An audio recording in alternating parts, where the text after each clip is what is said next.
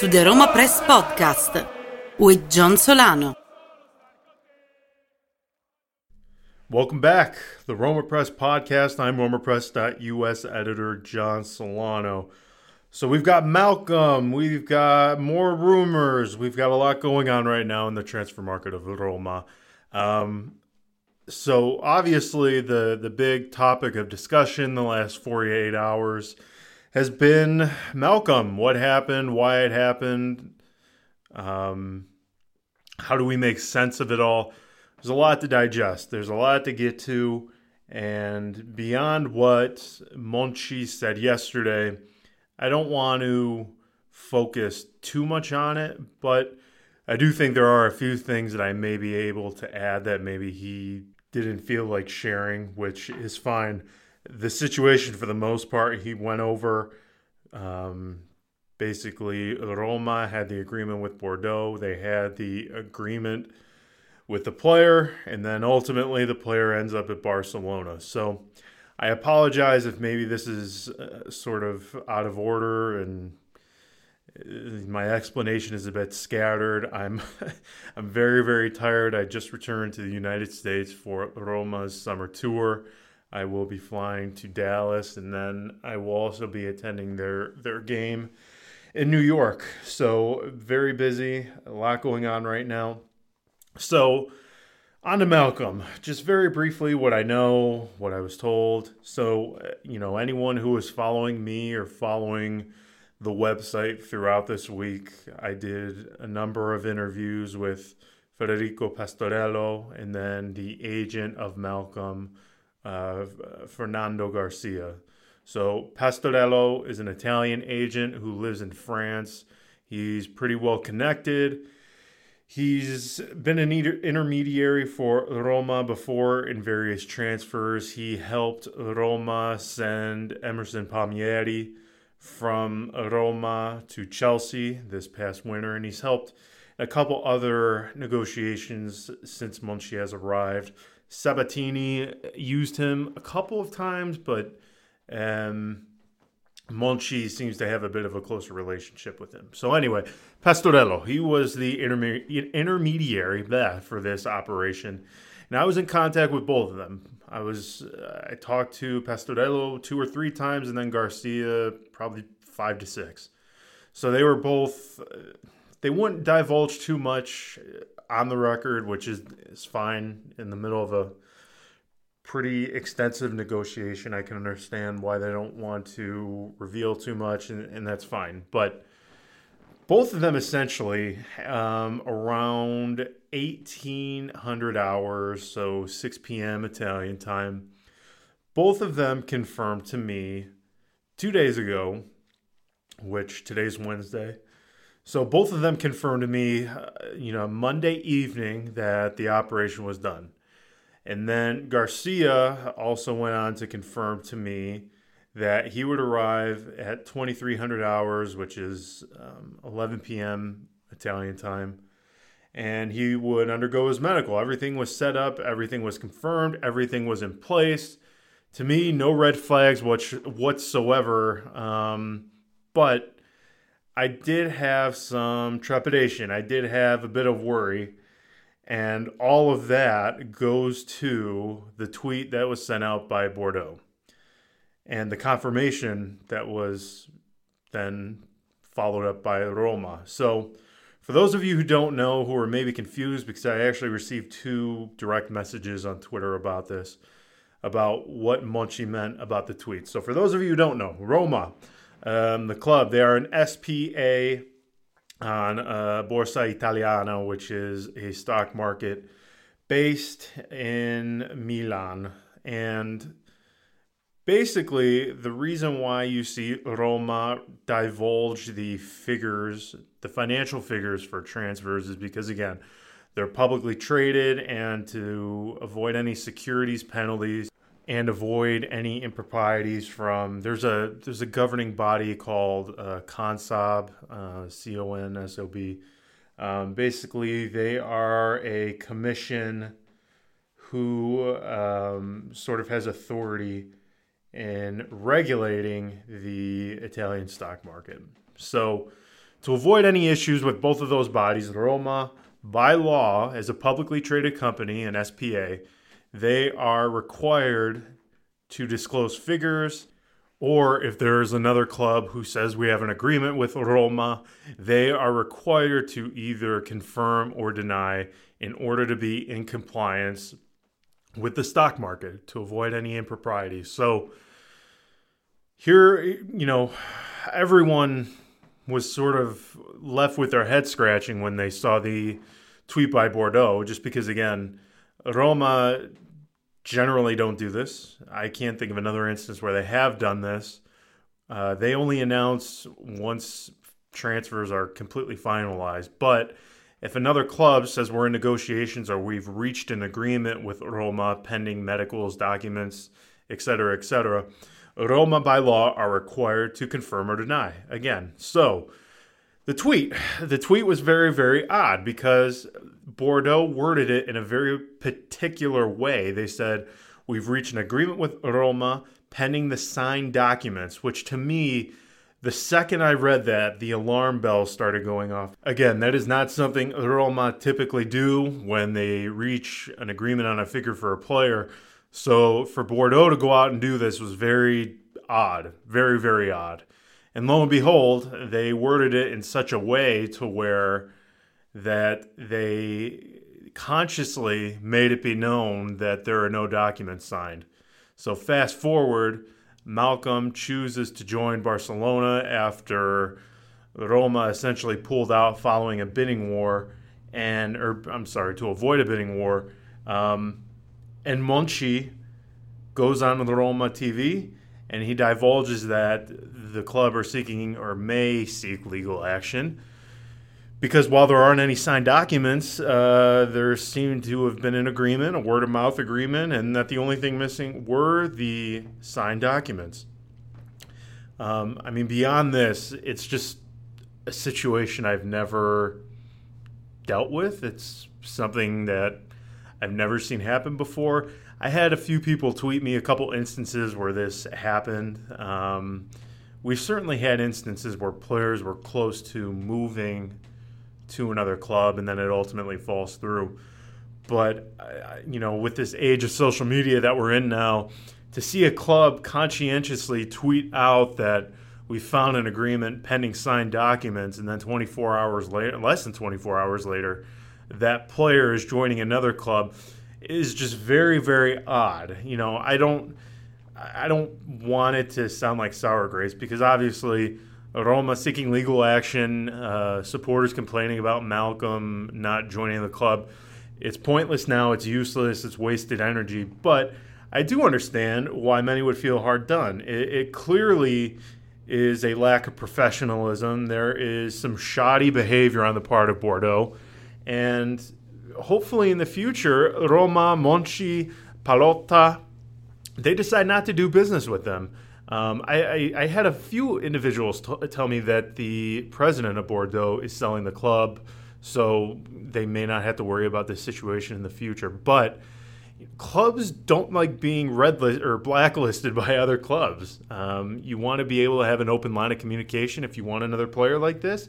If you want to set up a friendly match, uh, there's just so many reasons why you would not to be there. Are, bleh, excuse me. There are so many reasons why you would n- not want to be in the bad graces uh, of a bigger club like Roma. So hopefully this is the last time that uh, Monchi has to deal with with Bordeaux. Um, but again, we have to.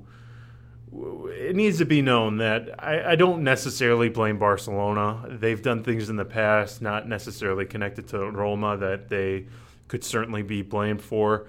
I, don't necessarily blame them for making an offer on a player. This is certainly 100% uh, really poor behavior on the part of Bordeaux and we'll just see have to see um, what comes of it. Again, I don't know what legal action really gets you, other than some some money. Um, I don't know how much they would necessarily get, but to me, it just seems like wasted energy. But I I, I assume the club will pursue it, so we'll. Uh, We'll have to see what happens. Uh, it's certainly an interesting case and a new one for me. Again, I've never run into a situation like this. I saw people tweet out other instances where this has happened. But in the age of social media, for this to happen is just so, so, so incredibly bizarre, in my opinion. But to summarize, why do I think Malcolm ultimately ended up at Barcelona? A couple of reasons. The reported wages were almost double what Roma were offering. So, I mean, that's a no-brainer if you're the if you're the player. I mean, you're you'd be earning five million euros versus two and a half, which is a, a huge, huge difference. And then I do also think that uh, Garcia, the agent of the player, was pushing him to accept Barcelona's offer, which Again, the Roma offered a higher fee than Barcelona, but the personal terms that Barcelona were offering were much better than Roma's. But I do think that the entourage of the player, including Garcia, now Malcolm has more than one agent, but Garcia oversees the majority of his affairs. I don't know who else is involved with him, but I do think Garcia was a catalyst in having the player go from uh, France to Spain. So it's unfortunate, but Roma have to move on. There's no use in sulking over it because the the transfer market is much shorter this summer, so they can't afford to lose much time if they want to bring in more reinforcements. So who could those names be as potential reinforcements? Well, I tweeted out yesterday. Um, Emil Forsberg of Leipzig is a name that we have to keep our eye on. I've talked about his agent a couple of times. Hassan Cetinkaya, he is the agent of Robin Olsen. He also brought another another of his clients from Spain to Lazio this summer. Uh, the only problem is this guy, um, Filippo Biafora and me, we, we have um, we have a bit of a running joke because trying to find his agent has proved to be one of the most difficult tasks I have ever encountered finding this guy is so so difficult. He will only speak to journalists through um, his players' mobile phones, which is just very very bizarre. And he doesn't keep the same mobile number. He he changes uh, numbers quite often. So getting in touch with him and trying to learn more about Forsberg potentially arriving has been difficult. Um, he wouldn't talk when Robin Olsen landed. He wouldn't speak to any of the media. So I don't know um, where things stand with Forsberg, but it's a name to keep our eye on. Now, he's a left winger, right footed, not necessarily what Roma need considering El Shaarawy, Perotti, Kluivert. And then on the right, all there is is Under. So certainly a right winger with a uh, who is left footed is certainly needed more than than the opposite. So we'll have to see if potentially they go down that route.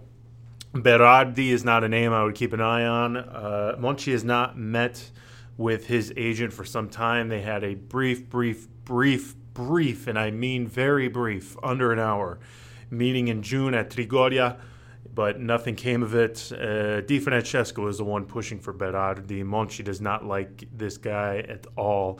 He does not seem as the right fit. Uh, I, I wouldn't look down that route. So, who are the other potential names? Uh, it's very, very difficult to find uh, players who fit the profile.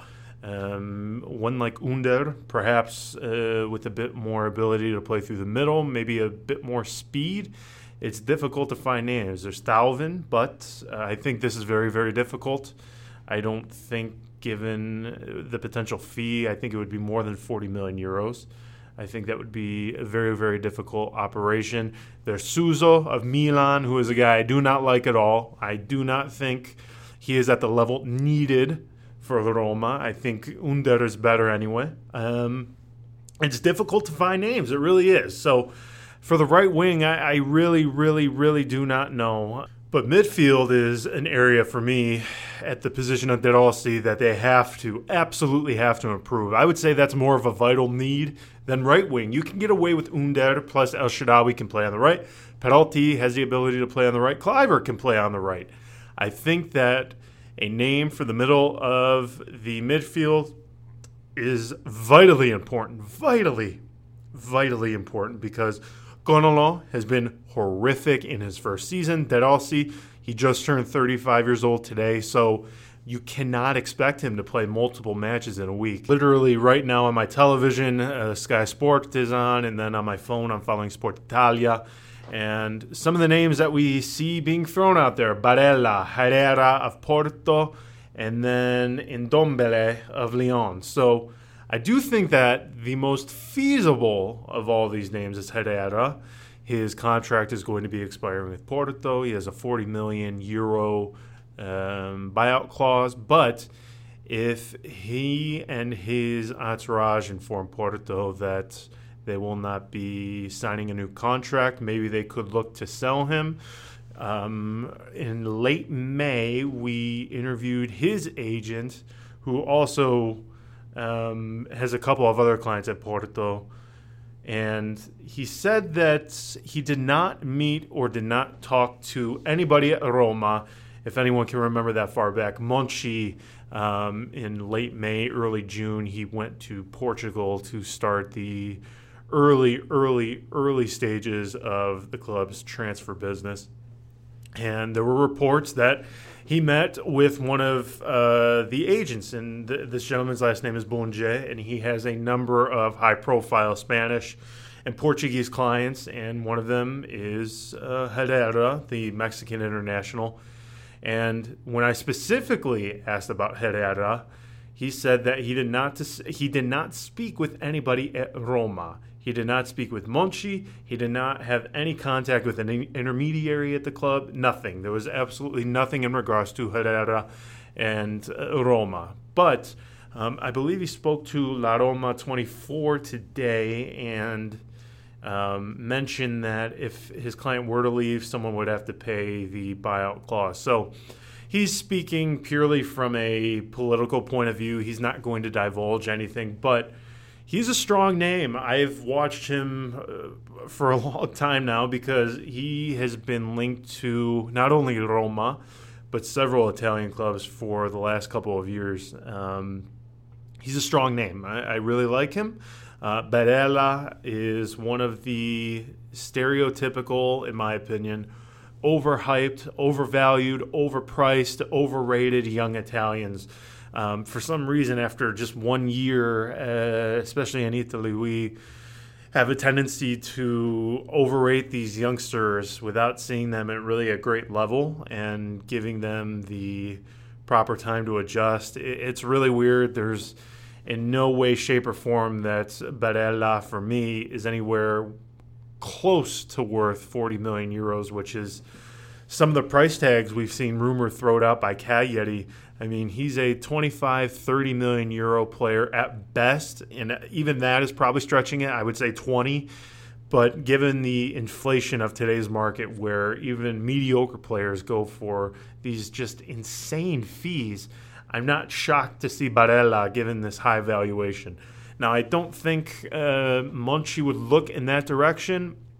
I don't think Barella would. F- he's a regista, but I, I, don't necessarily think that he fits Di Francesco's football to the extent that he would like. If we're going to bring in a name, I would love for it to be Herrera.